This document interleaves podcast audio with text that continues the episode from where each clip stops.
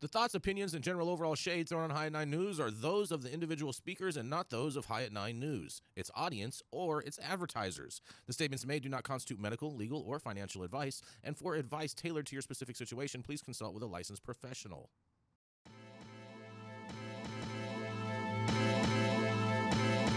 Welcome to the at Nine News Hour, where you will hear from cannabis industry experts and professionals from around the country talk about important topics while shining light on global issues and discussing cannabis as it relates to politics, regulation and reform, data and technology, science, research and medicine, family and parenting, art, celebrities and entertainment, fitness, sports, mental health and wellness, and plant based medicines and entheogenics.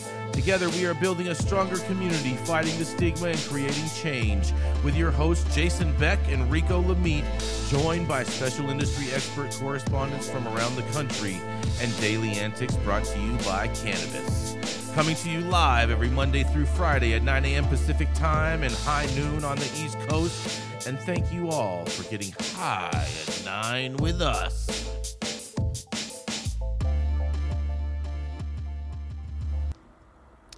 Oh, yeah. Good morning, everybody. Hope everybody is having an amazing, amazing day today. We have some huge, huge news today. But today is Tuesday, August 22nd, and today happens to be my dad's birthday. So I do want to wish him a very, very happy Hey, birthday. happy birthday, Pops. Yes. Also, today is National Pecan Torte Day. Be an Angel Day. You hear that, Rico? Also, World Plant Milk Day. I'm not sure what that really is even supposed to mean, but it's also National Surgical Oncologist Day, International Day of commemorating the victims of acts of violence based off religions, religious beliefs. Uh, and of course, you can't have that day without Never Been Better Day. And uh, National Tooth Fairy Day and National Bao Day. What do you think about all that, Rico? It's a lot of days today. I'm a big fan of that. Uh, the bow. The bow, I bet you are. I bet you are. You want, you want B A O, right? Like the actual The- food. Yeah, the actual food. Yes, yes, yes. The actual, the actual food. Good job. Good job. Good job, Yeah. Rico. Yes. I do live, in- I do live in the uh, the Asian uh, community now, Jason. Uh, Mhm. now that I'm in Gar- Gardena, I've got s- great bows and uh, uh, sushi at um, great prices here. So it's- Authentic food. It's amazing. Fantastic. That's amazing. That is Shout out to Gardena.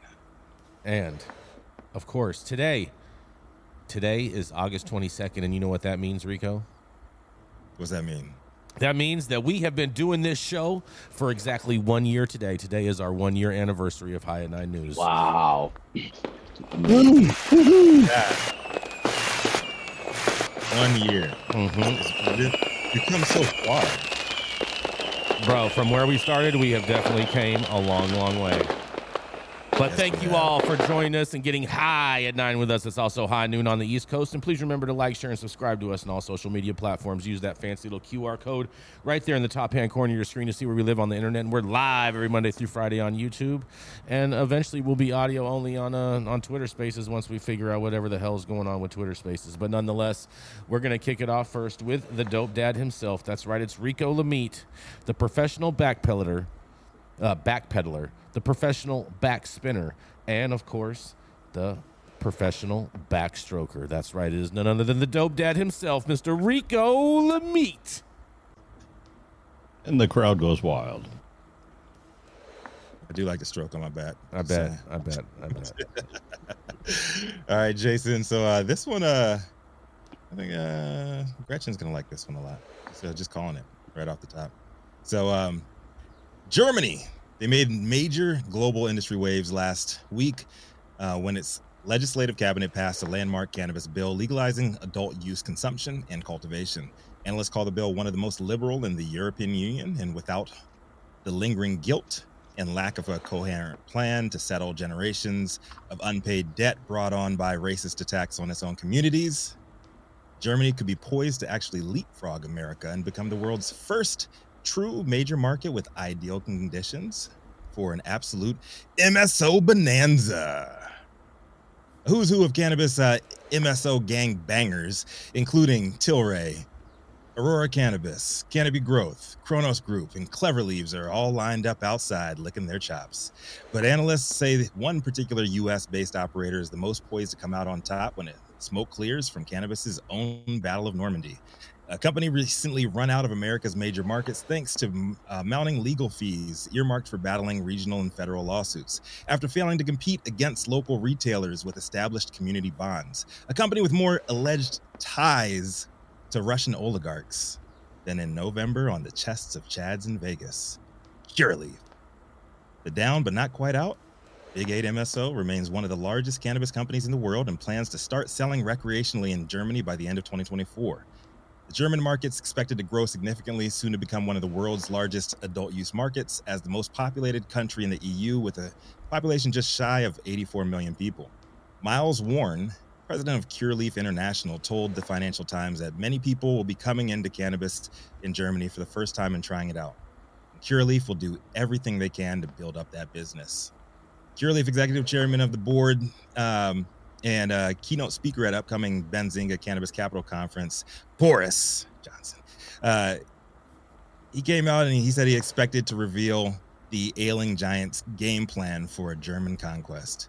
Um, while Benzinga and other business minded publications say Curaleaf is well positioned to capitalize on this major opportunity with the potential of generating significant revenue for years to come, possibly miles ahead of the competition, some of the familiar issues that it struggled with domestically may pose a similar threat abroad. The one in particular, competing against Germany's well established illicit market, which is an issue that Warren says he's well aware of, and the company is prepared this time to take it head on. That said, legalization could have a significant impact on their economy, uh, with analysts estimating the market quickly becoming worth billions of euros uh, within its first year or two in a revenue in a revenue study that uh, done last month. Um, according to a government survey, 4.5 million Germans claim to have smoked weed at least once last year, and it was not legal at all. So my question to everybody is: Is Curaleaf going to strike back and take over the the EU? And is Germany their first point of contact? I'm Rico Lamitte, the dopest dad on the street. Love to hear from you guys. What do you think, uh, Gretchen? I mean, is Cure is Curaleaf a Canadian company now? They're international, man. They're global. Another a German company. Well, well, no. I'm just saying. I'm saying the I don't know Canadian where the money is. the Canadian markets dominate Germany, and so if they're saying that Curaleaf is Except for poised to dominate the German market, then are they becoming a Canadian company? I, I mean, I think I think what they mean is the import right now to Germany from Canada is what's dominating. But That- that's if correct. Germany has their if Germany has their own industry and their own commerce, then they're not going to import Germany's as much weed. That's why Clever Leaves. They're also another group. Um, I think they're European based, but they have operations in Colombia and stuff like that. I mean, that's they're why they're headquartered in New York. Clever Leaves. interesting. Interesting. Um, Um, But- but they're in- they're full Colombian, disclosure. right? Clever Leaves was my client at one point. Uh, they have uh, partners in Bogota, yes, and that is where they do the bulk of their growing. They also have a grow in Portugal, and their whole focus has always been, we will only do business in legal cannabis markets. So they've been working outside of the U.S. for. They're headquartered here, but all their business has been Canada, Germany, um, other countries where they're allowed to actually do business. I mean, medical cannabis has been legal in Germany since 2016. So none of this is a shock to me. These people are all angling themselves to be ready for when adult use comes about because Germany is going to be the largest European market. Uh, there's only one actual German owned company still operating in the German cannabis market. Uh, the rest are all foreigners. Uh, I think Cure Leaves is just finally getting on the bandwagon where Tilray has been, Aurora has been, everyone else has been. The goal is to get the medical license in Germany. You got that, and that's your golden ticket for Europe. Truly. Isn't it isn't it a medical only? Isn't a pharmacy supplied product in Yes. all throughout Europe? So Italy, Portugal, it doesn't matter. It has to be pharmacy based kind of sales for for all of Europe. I don't I don't believe it's that way for all of Europe. I believe the countries get to decide how they're doing it, but I know Germany is a pharmacy based. Yes, I, It's- I, I would agree with Gretchen on this one. Because I know it, Italy sort of has a market, but not really. So, no, Germany is definitely the most advanced European medical market. Italy, it's run by the government. It's run by the army. The military runs all of the cannabis cultivation and research and all that stuff, right? Or I'm not an expert on Italian uh, cannabis. I just have a Ooh, semi a grasp on uh, Germany because of my work with Clever Leaf. Is, it- is, is it true? Uh, I think I heard somewhere that pizza's really not that big in Italy. Is that true? Is that false? That's that's, that's that, that's true. 'Cause it- That's if- true. if- if- Hold on. okay, What do you mean, they're Gretchen? out on a Pizza has a lot to do with opportunity. cannabis. Oh Yeah, my god. missing out on a Munchie opportunity. Yeah, pizza- Major munchie ops. Pizza is one of the Yeah. number one foods consumed by by cannabis consumers. It 100%. totally was an American thing after World War II. Yes, they made something similar, but pizza, as you know it, is an American concoction. As my as my as my two year old niece as my two year old niece Ella would say pizza Pizza. How you gonna speculate on my personal relationship with pizza, Gretchen? Come on now. I speculate on whatever I damn well please. Damn. Damn, son, where'd you find this? hmm hmm Very, very, very interesting. Uh, what do you any thoughts on this, Todd? I think Germany needs a new public relations uh, positive, right? So uh, Hold on, you think I think, think cannabis is the way to go. You think you think Curaleaf is the right public relations person for Germany? Surely Well, I think that Germany, you know, diving into and wanting to really embrace the uh, recreational side of things, I think it's important. I know they're a medical country now, but uh, you know, Curaleaf might help them and uh, move, you know, move the ticker to one side uh, to get that recreational.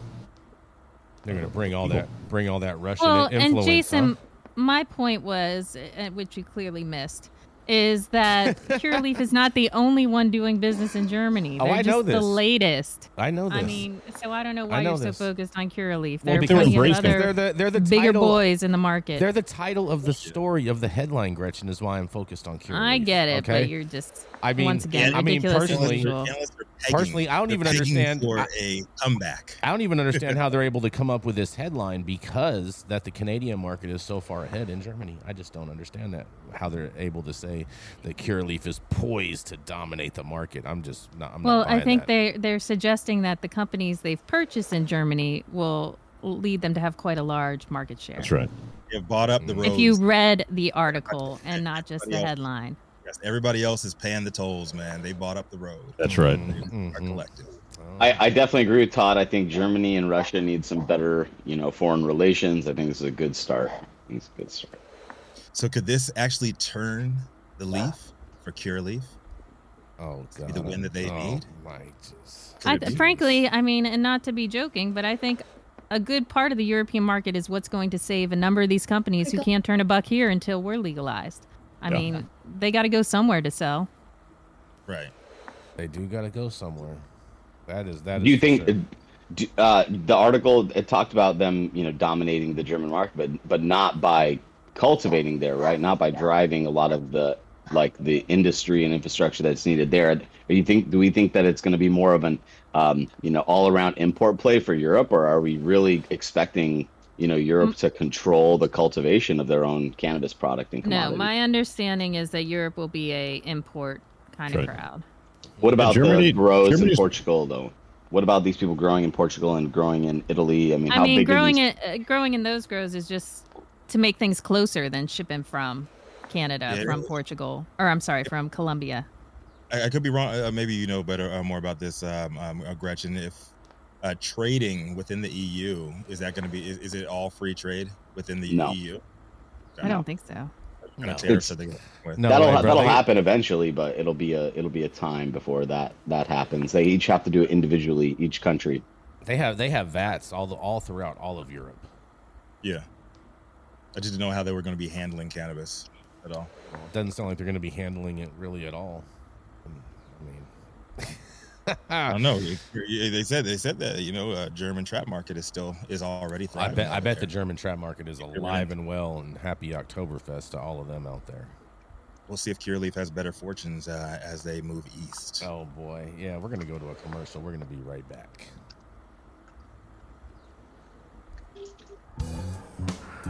How's it going, guys? Saman Razani coming to you from Green Street here with Jason Beck, smoking on the best weed in the world.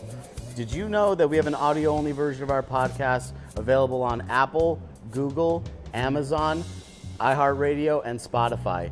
Tune in now and check it out.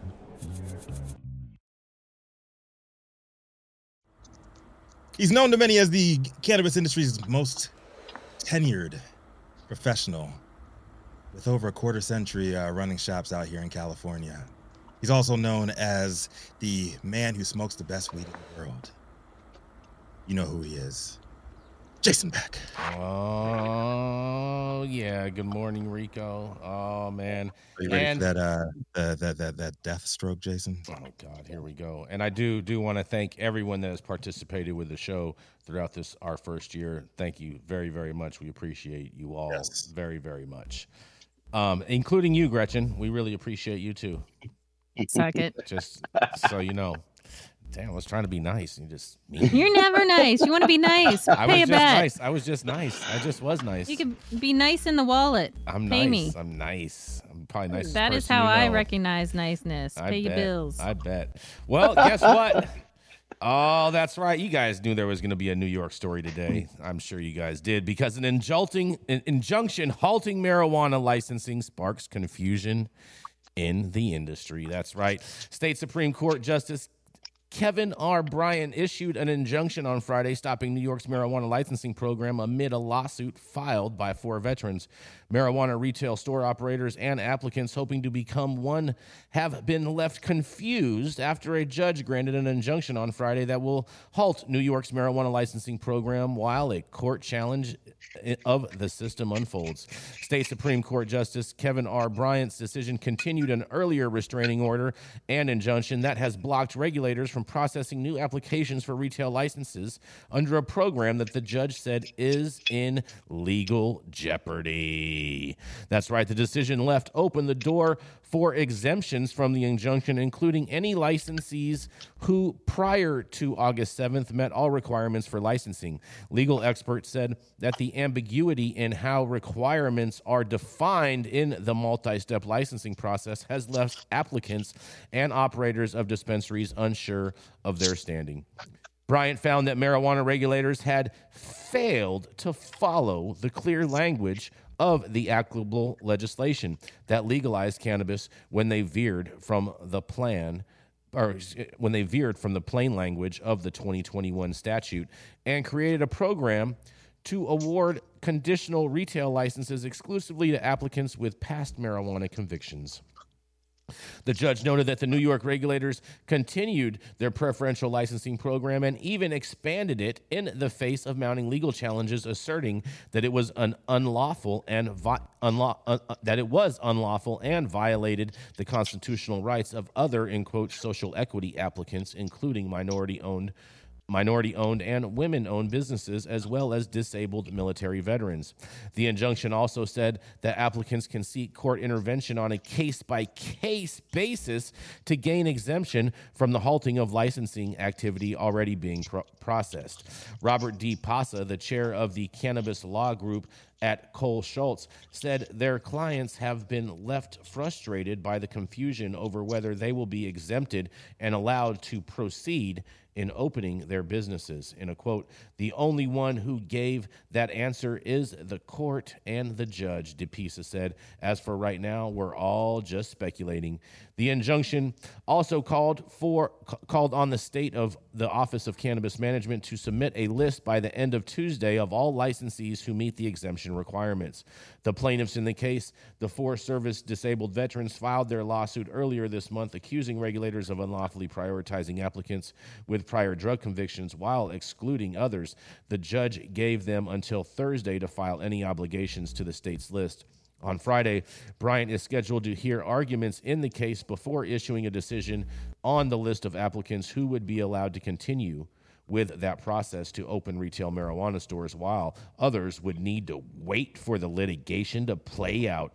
The judge's order last week also directs the state cannabis control board to promptly finalize its regulations for, for adult use marijuana to move forward with the application process for all identified groups set forth in the Marijuana Regulation and Taxation Act.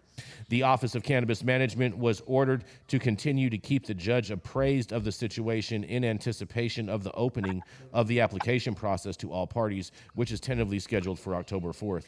Bryant asked representatives to provide updates and to ensure that appropriate progress is being made to to um, uh, ameliorate who, who, whatever impediments exist to the approval of a process that arguably will make these proceedings mute. The beginning of that application period may actually take longer. Legal experts said if rules regarding the regulation of cannabis sales are revised, the Cannabis Control Board will need to meet need, need to meet to approve the rules before they would be posted to a public comment period, um, and that could take months. In addition, the injunction is expected to cause slowdowns to the already delayed rollout process in the two years since New York legalized cannabis and began shaping its nascent retail market. Effectively, we're frozen until Friday, said Ryan McCall, an attorney with the Tully Rinckey firm who specializes in cannabis law. And while the injunction will have no effect on received licenses, the line dividing who is exempt from the injunction and who is not has not been clarified, legal experts say. And man, this is just such a shit show going on in New York. Oh man, oh man, oh man. I feel so bad for these people. But I'll tell you what, I'll tell you what, I'm willing to bet that there's probably like maybe like five of these people that'll end up getting the exemption, but we'll see what happens next. And this is Jason Beck for the High at Nine News Hour. What do you think about this? I know Gretchen has some to say. Mm-hmm. Why do I always got something to say? Well, because you love to talk about New York, and you're like their biggest advocate out there of how they're doing I am not such their biggest advocate, program and, and I'm just time. trying to under. I'm trying to understand uh, the original case. Mhm. So basically, a veterans group said you haven't issued anything to veterans. That's their Correct. beef. That well, not only that, but also you went you went around the parameters and scope that were outlined um, in the original legislation for you to be able to issue out licenses, and you basically sidetracked that to allow for only people that were convicted of cannabis crimes, and so they're basically challenging it on that basis. Okie doke. Does that make sense? I would say they have a case. I would say they have a case too, because I mean, obviously, the judge hasn't sided with the other party yet. Okay, well, just because a judge is willing to hear a case doesn't mean he's made any decisions, Jason Beck. I understand that. If if if, you if, being if, such a If if he had made if he had made such a decision, we would be covering that story, Gretchen. I'm sure. I what I don't know what the fuck your point is, Jason Beck. Why don't you just tell me? My my point is is that these people are going to get screwed, okay? And I'm willing. I'm I'm, I'm just wondering who is actually going to qualify for this for this type of immunity, since the since the lines are so blurry as to who would actually qualify. I know I saw some posts from uh, some some legal. uh, Um, legal attorneys out in New York telling their current applic- applicants to start, make sure that they're gathering all the receipts for everything that they have expensed out up to this point. So, in order for them to be able to qualify for that exemption. Yeah, whatever group they pick and they go with, the other group is going to sue and say, "Hey, what about us? What about us?" Right? I mean, that's one of the biggest problems with the social equity plan. Yeah, I just I just feel like this is ultimately going to lead to more lawsuits of people that don't get the exemption and then they're That's going right. to sue because they That's didn't right. get the exemption and yeah, it's going to be a whole whole clerfuckle. At what, at what at what point do they just open it up, just let everybody just get in? Because I think though the entire system is going to just crater under all these lawsuits. Oh, you're right, Rico. Right on target. They should just open it the fuck up. Clearly, they don't know how to legislate it, right? So mean- just open it up. Bankrupt from all these uh, lawsuits coming in from MSOs, Yeah. small operators, from the, the special interest groups. Like everybody's going to be one. They're the government. They'll just print more money, bro. They're Democrats. They'll just print more money. Yeah, but only the lawyers will be making the money. Well, that, that that's fine. They don't have a problem with lawyers making money. They never have had that problem. House always wins. Yeah, exactly. Because remember, when you're a lawyer, you are part of the court. You're part of the system, regardless of whatever side you're on. You're an extended Oh, 100%. independent. Mm-hmm. Exactly. Saman, nice of you to join. Come back with us, bro. You got any thoughts on this? Yeah, sorry. Uh, first day of school for for the kiddo, so Oh, I had to, nice. had to had to say goodbye. Um, yep, new school fools. Oh man. Um, yeah, I do have uh, I do have some ideas, but uh, you know, it's New York. What do you want me to say? It's like it's gonna be a shit show there. Um, you know the legal battles are just beginning. I mean, if everybody thinks this is like a big deal, it's like just wait. I mean, I uh, I was an applicant in Jersey. We finally won the license in New Jersey for cultivation just after about a two and a half year hiatus due to like six lawsuits. Um, so like at least the at least the commerce is turning. At least the they're opening, and it's not like you know, it's not like what happened in Jersey to us, where the first round was all the MSOs got the vertical licenses, and then there was a two and a half year gap between you know anybody else that could join into the game there legally. So I mean, you know, I I just feel like these industries in these other states are just they're stacking up to be in favor of you know big big business and uh, and not entrepreneurship um, when it comes to these cannabis businesses, and I think that's a real shame. And Well, isn't that what they're suggesting, Saman, is going to happen here? Is that by Um, this judge I having this injunction in place that everyone's going to be screwed and not be able to get a license? They're all gonna get screwed. but that's Yeah. what I'm saying. It's more in favor of just like because who y'all do you in think's- Jersey. Well, who do you think's gonna who do you think's gonna weather the storms when it comes down to like everyone halting their businesses? Nobody can operate. I mean, that's all the, the that's the bodegas issue. will be here. operating.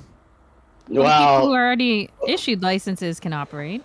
yeah, the ones all that can issue, the them? ones that have been issued, but the other ones that are that are already in the process. Maybe they've spent money on legal. Maybe they've spent money on licensing. Maybe they've spent money on a lot of things, and now they're stuck and they can't move anywhere. But they're already out that cash. So it's like those guys are just you know, in my opinion, those are the ones that are going to suffer the most because the burden's the biggest on them. They've already allocated that cash; it's already out of their, you know, possession, and now they're now they don't have a business to show for it, so they have a choice. You know, and I think that's what it is. Is like you can't put people that are clever, you can't put clever entrepreneurs into a hole. They'll find a way out, and then when they get out, you can't hit them with a stick and say get back in the hole. It's like uh, it's pretty Yep. tragic it's a pretty tragic situation, but it's very common and with cannabis. I think it's just like everybody wants to get in. The commerce is uh is is good in this business, but it's like you know we have this um, disparaging kind of road ahead with with the regulators. So as soon as as soon as like big you know states like New York that are big that that are actually like you know the gatekeepers to the future of this industry, I feel um, once they get their shit together, it'll be you know that time everything will probably be on the same um, same level as far as like how we regulate this business on a national level but that's how long i think it'll take. It'll take years for new york to get themselves I think it'll- from out from under this rock I think it could take decades. I mean, I, I mean, LA. LA, LA is a perfect example, but we, we got to keep it Mhm. moving. We're going to roll right into our feisty redheaded conservative that loves to tell pot loving libs all about themselves. She loves to sigh and roll her eyes and dress her dogs in atrocious outfits that even Peter would be in peril about. That's right. It's none other than the founder of Panoptic Strategies. It's Miss Gretchen Gailey. I think I would like to request that Rico start doing my intros. You're going to request that? yes. Okay. All right.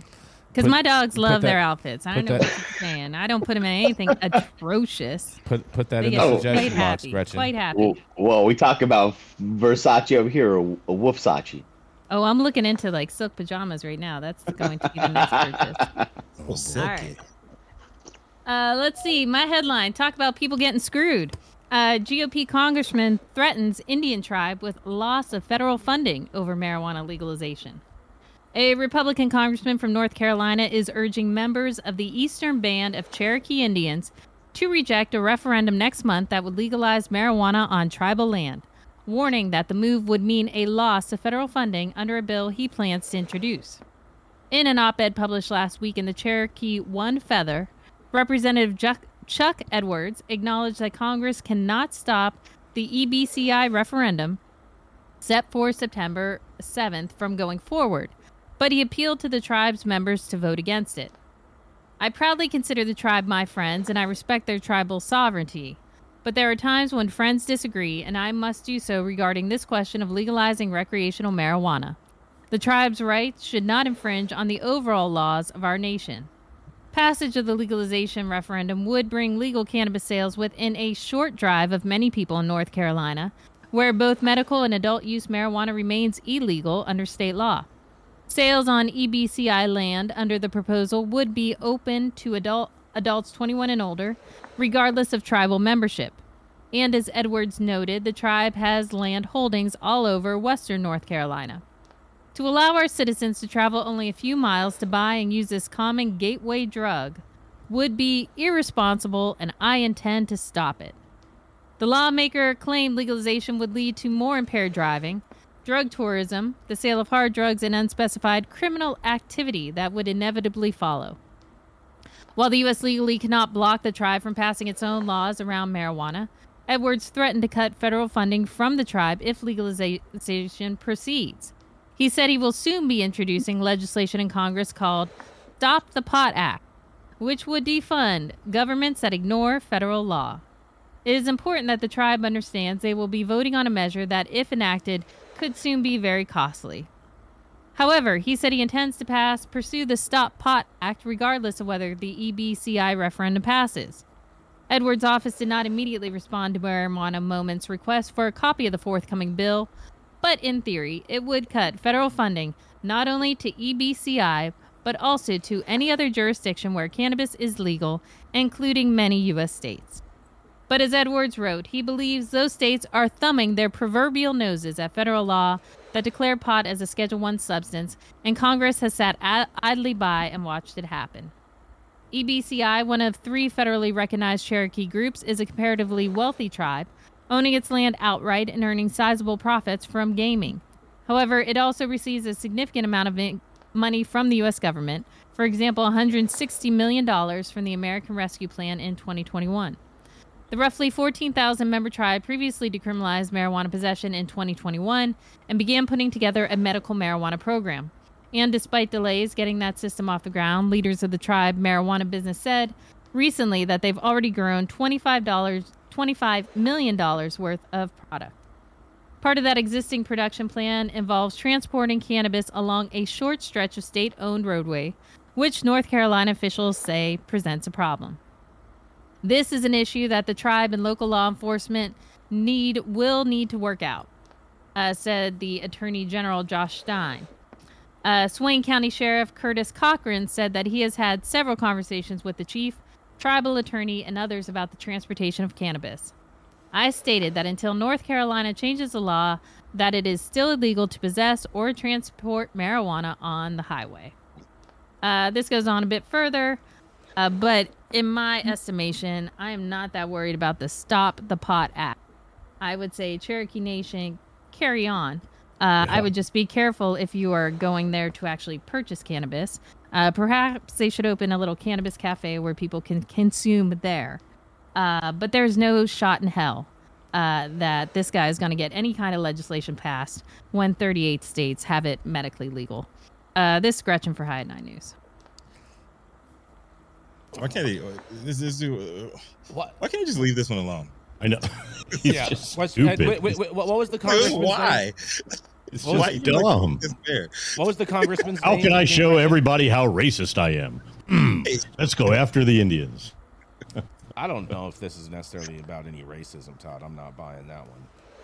Oh what? come on! No, I'm not. I'm not buying. Well, his Stop the Pot Act I'm would not. affect any government entity, not just the tribes. Yeah, it's it's it's, it, he's going after. He, he just doesn't like weed. He's just a prohibitionist. I'm not buying any racism off. off I don't know if the Indians can't do it. If we can't do it, the Indians can't do it either. I don't know. That's what it sounds like to me. You, you, you Democrats are always so fast to go to the. I mean, he did card. put this op-ed in a tribal newspaper. He didn't put this in a in a North Carolina like a Charlotte paper anywhere. He said, "Hey tribes, you do this." Mm-hmm. You, yeah, if you don't play by my rules, I'm going to take my ball yeah. and go home. No, he's, he's exactly, exactly, I mean, he's a taskmaster.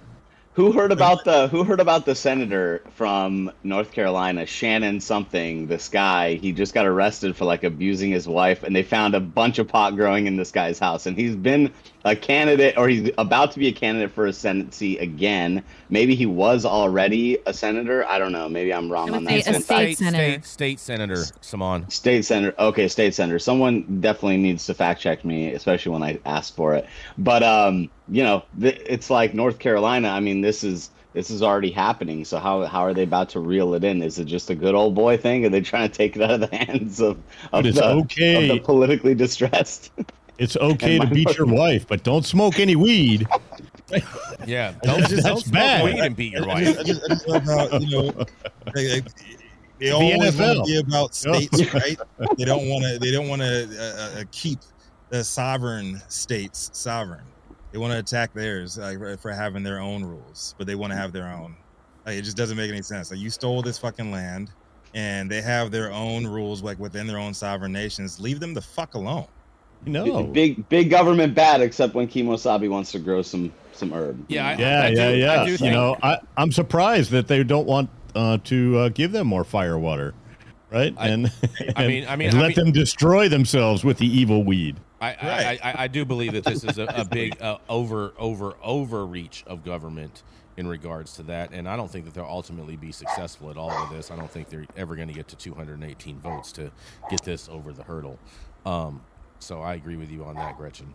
You, you have something else? I don't I even think think it's this is going to get through committee. I mean, it's Oh, not for even going to sure. come to a vote. Are you crazy? I'm It'll just be guy introduced and campaigning. die. I'm just saying. Campaigning. campaigning. That's what he's doing. This is this it. Saying guy. dumb shit as he campaigns. I, Yeah, I, I, what it- he's doing. you know what though, it, I, I, the, the one part I do like about this bill though is I am going to be interested to see if he's able to get any co-sponsors because those are all going to be able to just classify tho- them as prohibitionists as well, and so it's Yeah. always good when when uh, elected officials come out and out themselves in regards to their positions on this. But nonetheless, we got to go to a commercial and we'll be right back. Agree with that. The control tower from Highly Educated has perfected the dab. Utilizing the concept of thin film evaporation, you can waste none of it and taste all of it. The micro texture of the SE pillar increases nucleation at elevated temperatures. And with the tower propelling at 2600 RPMs, it's certainly the most efficient dab experience to date. The control tower from Highly Educated. Oh yeah, stop whatever you're doing. Make sure you hit that like button. It really helps with our algorithm over there at YouTube.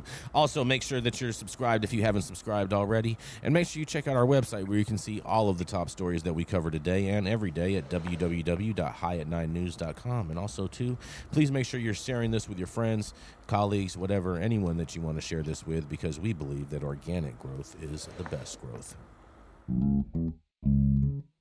Keeping up to date on the evolving policies of relevant state, local, and federal governments is key to success. When the future of your business is at stake, you need representation as dedicated as you are. With a maze of laws and regulations surrounding cannabis, hemp, and psychedelics, knowing where to begin can be a challenge. Good Thing the Law offices of Omar Figueroa features a skilled, highly focused team ready to guide you through it all.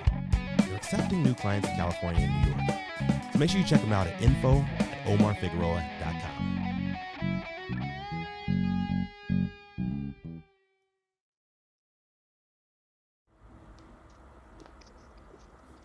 You got another one? We just keep on going. Yeah, we're, you're you're on, Rico. Let's go. Yeah. Up next is a Vegas-based co-founder of the Smuggleverse and president and founder at DigiPath Labs. Here to bless us with that uh, golden voice with more flex on it than uh, a Donald Trump toilet. Todd Denkin. I don't even know what that means. I don't either. You know, gold, gold flex. You, your voice got more gold than Donald Trump toilets. Come on, man. Gotcha. Boy, I hope so. oh boy, I don't know. He's got a lot of gold in them toilets. So. he does. Um, but thank you, Rico. And, uh, you know, my uh, story coming out of uh, Minnesota. Uh, so, should Minnesotans be able to sell marijuana they grow? Advocates say that the Constitution allows it. So Minnesotans can now legally grow their own marijuana at home, but the state's new recreational cannabis law prohibits them from selling it. Even so, some advocates in Minnesota's cannabis community argue that a little known provision in the state constitution allows them to sell the marijuana they grow. That provision states that, and I quote, any person may sell or peddle the products of the farm or garden occupied and cultivated by him without obtaining a license therefor. Attorney Thomas Gallagher, who's a board member for the Minnesota chapter of NORML, said that would appear to apply to cannabis. At a Minnesota NORML News conference earlier this month, Gallagher called on the legislature to weigh in on the uh, matter next year. The legislature has already taken a firm position. Lawmakers passed a recreational cannabis law this year that allows Minnesotans 21 and older to grow up to eight marijuana plants per residence. They can give away some of that cannabis they grow to other adults. But selling it without a license is a crime, ranging from a petty misdemeanor to a felony. First licensed retail dispensaries outside of tribal reservations aren't expected to open until 2025. According to Senator Lindsey Port, he said, We did not allow for selling cannabis by unlicensed individuals, and I would be very surprised to see that change. Port also said that the Constitution am- uh, amendment cited by the advocates has limitations. Uh, I quote Port again by saying, uh, Where health and safety are a concern, there is a precedent in restricting that part of the Constitution. For instance, there are restrictions on selling raw milk. Really good comparison to cannabis. David Schultz, a political science and legal studies professor at Hamline University, shared the same view in a recent opinion article he wrote for the news website MinnPost. He cited a 1998 Minnesota Court of Appeals ruling that stated the constitutional provision does not protect marijuana sales. Schultz also mentioned a 2005 Minnesota Supreme Court option or opinion that stated that farm raised meat sales could be regulated to protect public health. Given these decisions, the state could ban or regulate the sale of marijuana even by individuals who grow it on their farms or in their backyards, Schultz wrote. That doesn't mean people won't try to sell cannabis they grow, though, Gallagher said. He expects some home growers will sell marijuana to their friends regardless, potentially getting themselves into legal trouble, while also bringing the question of this constitutional provision up for fresh consideration. Growing marijuana at home can be costly, so some growers might consider selling to help recoup the costs, Gallagher said. Don't think people are going to sell the weed, weed they grow. It's going to happen, he added. Local cannabis company already tried to sell plants in the parking lot of a tobacco shop in Faribault earlier this month and had them confiscated by police. Company o- owner argued that because the plants were immature and contained no THC yet, he should be able to sell them. Well, shockingly, the cops disagreed with that interpretation, and Minnesota businesses are allowed to sell cannabis seeds under the new law, but they can't sell immature marijuana plants or flower without state licenses permitting them to do so. If a home grower choose, chooses to sell some cannabis faces a criminal charge for doing so, this right, guaranteed by the Minnesota Constitution, might be an effective defense, Gallagher wrote in a recent blog post. Advocates from Minnesota NORML are also asking a state lawmaker to repeal all criminal penalties mar- marijuana possession. Under Minnesota's new marijuana law, it's a crime to possess, possess or grow at home more cannabis than what's legally allowed. Adults may possess up to two ounces of marijuana flower in public and up to two pounds in their homes. They can also possess up to eight grams of cannabis concentrates and edible products containing up to 800 milligrams of THC. NORML advocates argue that such possession limits are unfair because there are none for alcohol products. Court didn't comment on the matter. Gallagher said, People aren't getting arrested or prosecuted or convicted of possessing too much beer, wine, or distilled spirits. So, should there be criminal pel- penalties for selling weed to your neighbor? I'm Todd Denkin with High 9 News. I can't wait to hear what you have to say, Jason. I want to know how he got caught selling weed to his neighbor.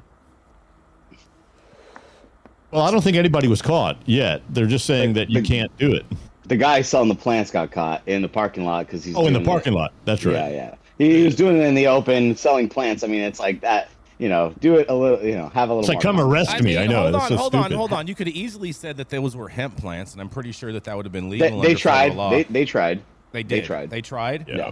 They didn't. They try, said they that, didn't. that they Well, said that because they're immature, they don't have any THC. Exactly. And they're right, and they're exactly right about that. The cops disagreed and took the weed, and that's their discretion. You got to get a lawyer and fight back and sue the oh, city they- or oh, they- sue the oh, police department win. for taking They're- your shit. They're, they're, I mean, yeah, win. they could they could gonna win. they could win, and that and that's what's going to be needed, right? It's a it's a it's a step in the right direction. It's there's going to have to be legal action taken, and those people prevail against the cities and counties or whatever, and eventually they're going to start to like stop you know stop enforcing those things. They're just not going to go after those people, just like they did, you know, in any respective state. It just was less of a priority for them, but you know it's like it's just the ta age old you know hilarity of this stupid industry that's being promulgated. It's like okay you can possess two pounds.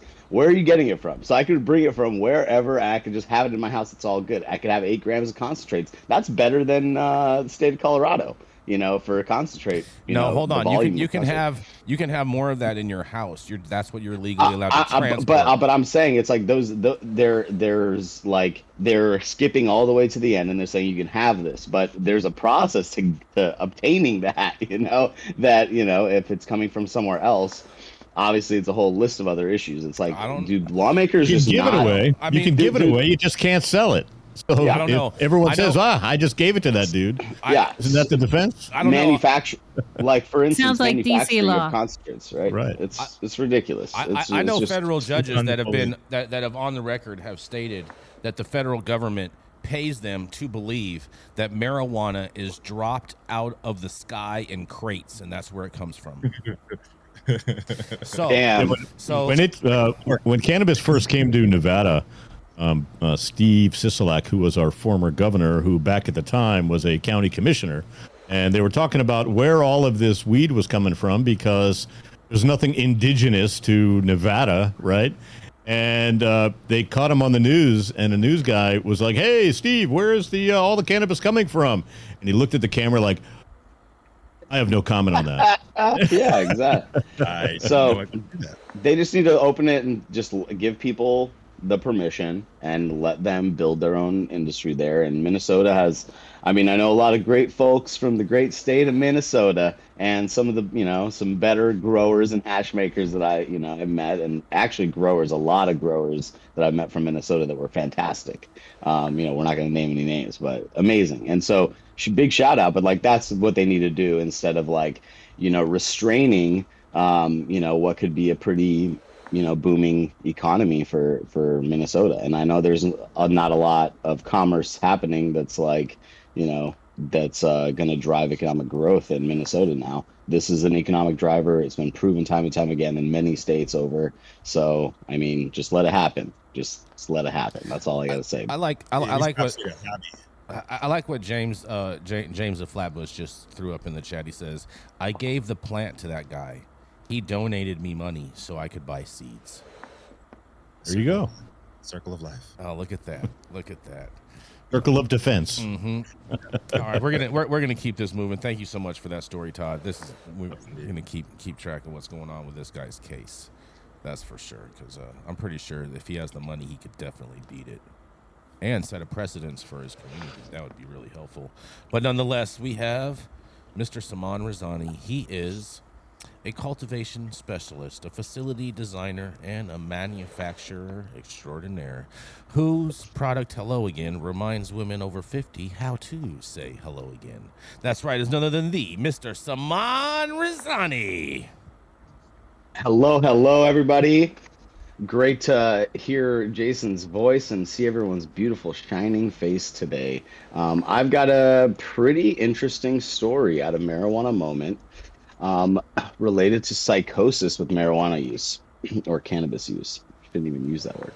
Um, a new study of teens and young adults at risk of developing psychotic disorders found that regular marijuana use over a two year period did not trigger early onset of symptoms, contrary to the claims of prohib- uh, prohibitionists who argue that cannabis causes mental illness.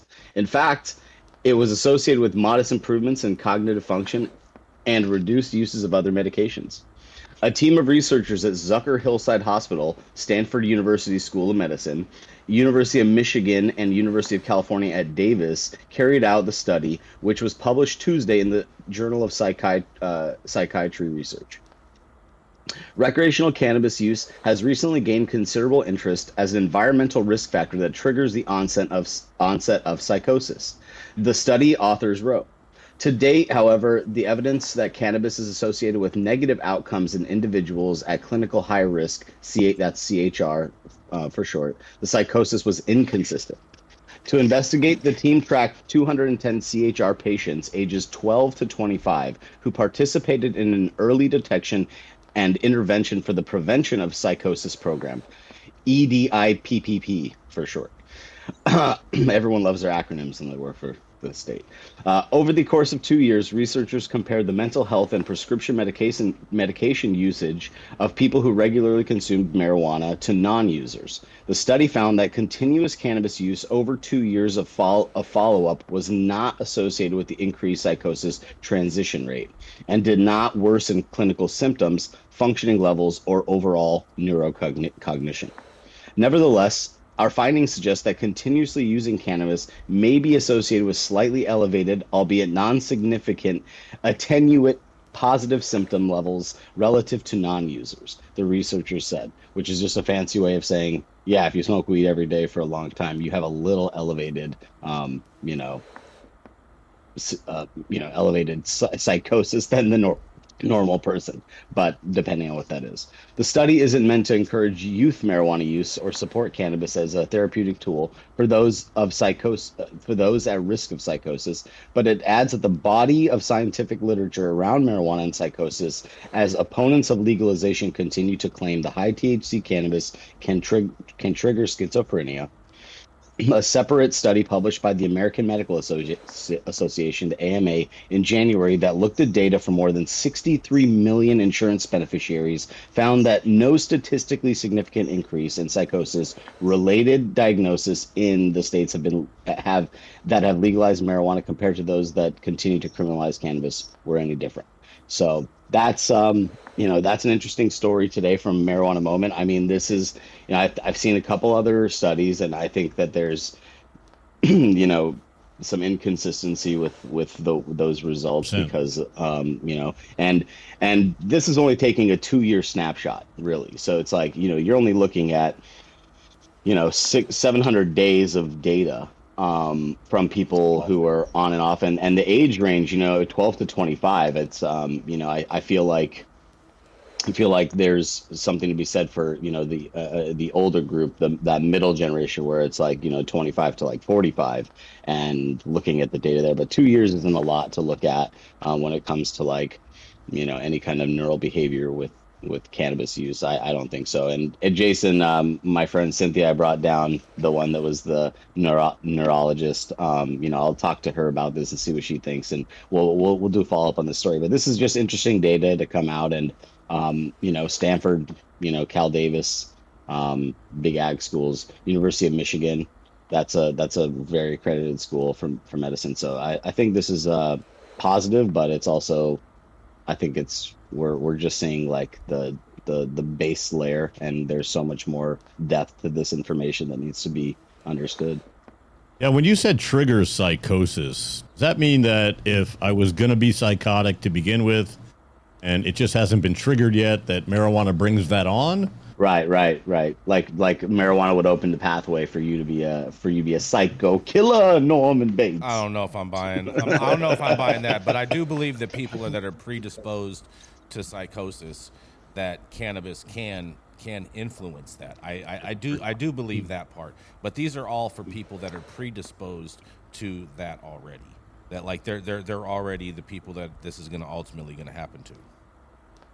Right. dude crazy. Crazy. Well we'll see. See- we'll see what we'll see what happens. But if anybody you know all these people going crazy out there they think it's because of cannabis i mean or fentanyl laced cannabis or some you know some There's weird no uh, such thing as that. you know hy- hybrid hard drug cannabis. For me, for me, it prevents my psychosis. exactly. It calms me right down. yeah. Gretchen, i mean I, definitely. Gretchen, have you ever seen anyone go crazy on cannabis? No. No. Never seen it, huh? No. I've seen, I've, I've Have seen people. you? In the movie No, Re- Reefer Madness, they're all going mad. I've I, seen- I've that, that, some they're people- Isn't that real? They're they're acting. Stop it. What, what's I've that, seen some people Rico? do some crazy shit. I've seen some people do some crazy shit on weed. You know what I'm saying? What, like Michael. Phelps win Olympic medals? Yeah. Yeah, they're not robbing liquor stores. Sha'Carri Richardson last night breaking Yep. records. Breaking Oh, records. Yeah, is is she is she gonna make it to France? Do you guys think? I, I, I hope I hope that uh I hope they don't you know they don't try to like backpedal on the weed thing after taking her medal you know from from the last one I think like I think she's a true champion you just get back up you do it again you prove that you're the best And uh, pot or no pot. I mean, obviously she's definitely more careful this time, but you know, if they if the if all these agencies start backpedaling and you know after doing something so horrendous as taking someone's like you know Olympic medal, that's just to me that's nuts. Yeah, man. They need to just pave the way, man. Let just let it happen. Let it happen. That's what we Let say. it, let it, Get back in that tube, man. let it happen. All right, all right. I'm gonna go to to our last story of the day, you guys.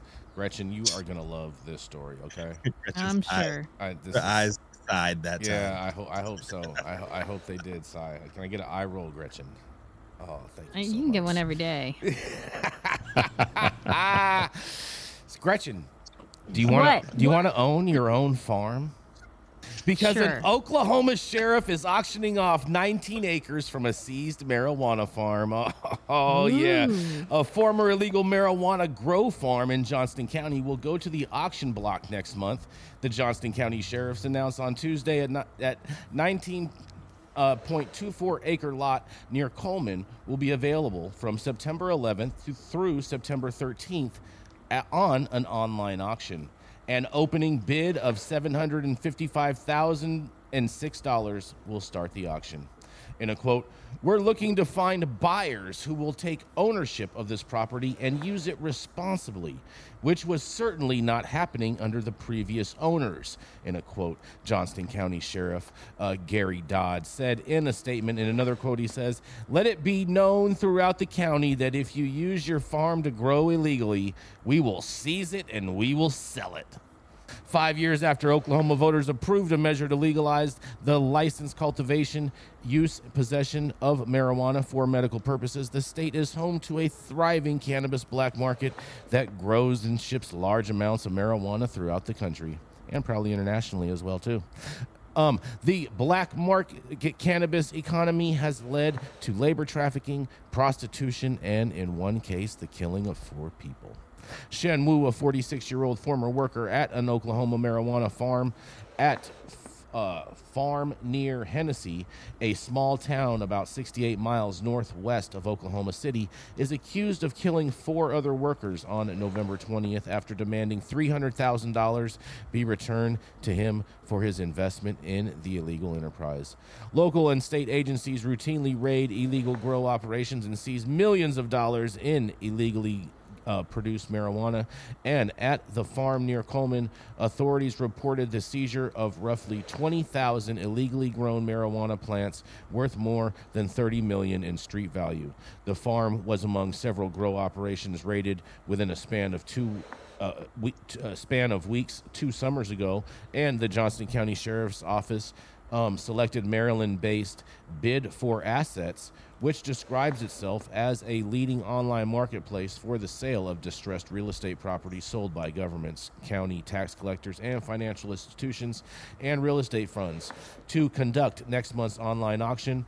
Um, in in a news release, Bid for Assets said it collaborated with the sheriffs and foreclosure attorneys to pass legislation allowing foreclosure auctions to be conducted online uh, back on May 25th of 2022 and Governor Stitt signed that bill into law and oh man oh man oh man they do say that potential bidders on the farm near Coleman must register for a free bid for assets uh, assets account and fund a $25,000 refundable bid deposit in order to participate. And deposits are due by September 6th, Gretchen. So you too can have a weed farm in Oklahoma and grow some boof outdoor. But I don't even think you can grow weed on this property, but we'll see. Well, I don't care. I would turn it into a dog farm, and I would just rescue a lot of dogs. A dog Put them farm. in cute little outfits. Grow farms. You'll, you'll create a little Would grow factory dogs? there to, to create your your own clothes, right? Mm-hmm. Hold on. So you're telling me you're going to create a dog, Dog farm, farm. Gretchen? I thought. I thought- Yeah, I I'm not gonna be a a cat dog lady. I'm gonna be a dog lady. Yes. Dog rescue. I don't, that's and I'm what gonna she take all said. the sad old dogs and give them a home because nobody likes the old ones. She said it's a That's dog awesome. farm. I'm going to uh, hold myself back from uh, going further on what a dog lady is. Simmer down. A dog There's lady. nothing wrong with loving the puppies. Uh-huh. Loving some. They're pups. better than men. So, yeah, right. Yeah. and Looks like that psychosis is starting up. You better smoke some weed. Exactly. quick. The psychosis is already starting off. Exactly right. Light it up. I don't know, man. Seven seven fifty k, man. That, that's this is cheap. You might just want to get that land and just sit on it. And, and No, on that's that's expensive, dude. That land was like, you know, forty thousand dollars, like you know, Yeah, I last thought year. I or thought two that years I ago. thought mean, that was expensive. that- I'm with you. that's expensive. Yeah, I thought Yeah, that was no, it's really like- really expensive. It's it's like they're value they're valuing all the growth structure that you can't use probably on the Right, property. right, It's that's like right, that's right. Yeah, they're gonna be like, oh, all yeah. that shit, take it away. Yep, you gotta tear it all down. It's not up to code. acreage. hmm Yeah, no, it's uh, you could buy you could you could have bought land for cheap in Oklahoma. Now, you know, they're raising the price so it deters people from from buying, you know, huge parcels of land and growing lots of cannabis. You don't think Oh. it'll continue to go up? I mean, it'll yeah, of course it'll it'll continue to go up, but I'm saying it went up it went up exponentially in just a short period of time because of this inundation of, you know, cultivators from all over. hmm Commonly known as the pot tax. That's I mean, the landowners got a little got more savvy. expensive. Yeah, they got a little savvy out there. Not a lot of people's trying to. Not a lot of people trying to like open up, you know, chicken farms and stuff out there. There's already a ton. Like it's uh, it's just one of those things where the land was valueless, and then all of a sudden, you know, full of value because everyone wanted it to grow a bunch of weeds. So Mhm. now it's now it's just now it's just a fight, you know, a battle to like reduce the number of of growers they have in that state Right. because there's just so many. So. Shit. Yeah, purchase that shit on the FHA loan, man. Drop a small amount on that shit and watch it accrete. Man, All right, wrap it up Yeah, that's, it's, it's time to before wrap it up. chemo loses Yeah. his mind over there. Chemo, chemo's going in. Chemo's going in. He wants to come check out your dog farm, Gretchen. I know. Oh, my dog. That's yeah. Chemo is one of the best dudes I know. Straight Yeah. up. Oh, Just- good just- lord! Then just that's all I gotta say. honest. Good Nah, lord. He just likes to joke around. I think he just you get it. You get it messed up. Uh-huh. It's this is comedy. This is like a this is like a stand up show. Sure. And on that note, Yep. Thank you all for tuning in for yet another episode of High at Nine News. Uh, uh, what number show is this, uh, Jason? I don't know the number, but this is our official one year anniversary. Started on August 22nd. And so we want to thank Definitely everybody again. Thank you all at home for watching, tuning in regularly. Thank you, Gretchen. Thank you, Todd. Thank you, Saman. Everybody you. out there. Yes. Proud of you, Jason. Congratulations. All the best, Thank brother. you, Let's Rico. Make it another 10 more years. Oh, yeah. Yeah.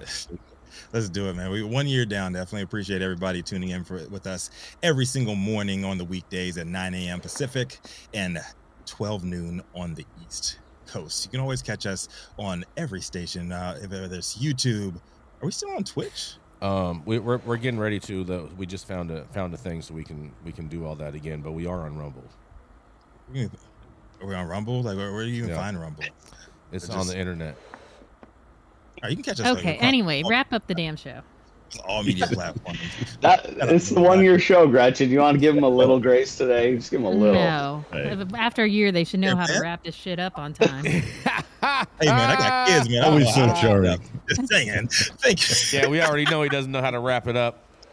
You know what I'm saying? A big shout out to the super fans showing love every single day, getting their comments live on the big screen, our live audience and online supporters catching us across, across all the media platforms, our vetted correspondent team tuning in for with us over the last year from all over, bringing us much needed variety of perspective and your respected opinions to the table. To our production team, which has evolved over the first year or two, Cloud Media Partners, House of Fuego, still holding strong. To all the rest of our uh, sponsors as well, uh, keeping our AV struggles to a minimum, and of course, the lovely Jaja Simone holding things down everywhere else. I guess like on Rumble, wherever the fuck you find Rumble at. But um, as always, Cannabis Sativa L, the reason we show up to read these headlines every single day. Thank you. It has been Tuesday.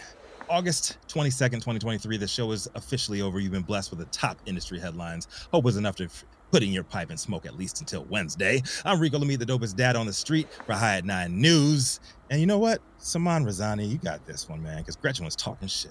Hmm Go for I it. just I just want to thank Jason Beck for the platform, you know, and for bringing everybody the news. This is this is just a great way to get us all together. Thanks to our audience who have been supporting us for so long. You guys are great, even though y'all a bunch of haters too.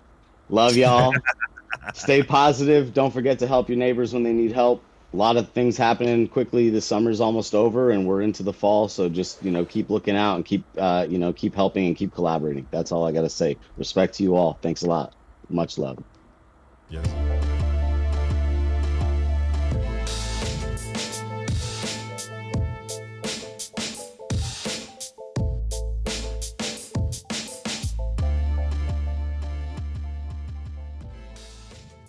Everybody, Yes. later. Thank you guys. All right.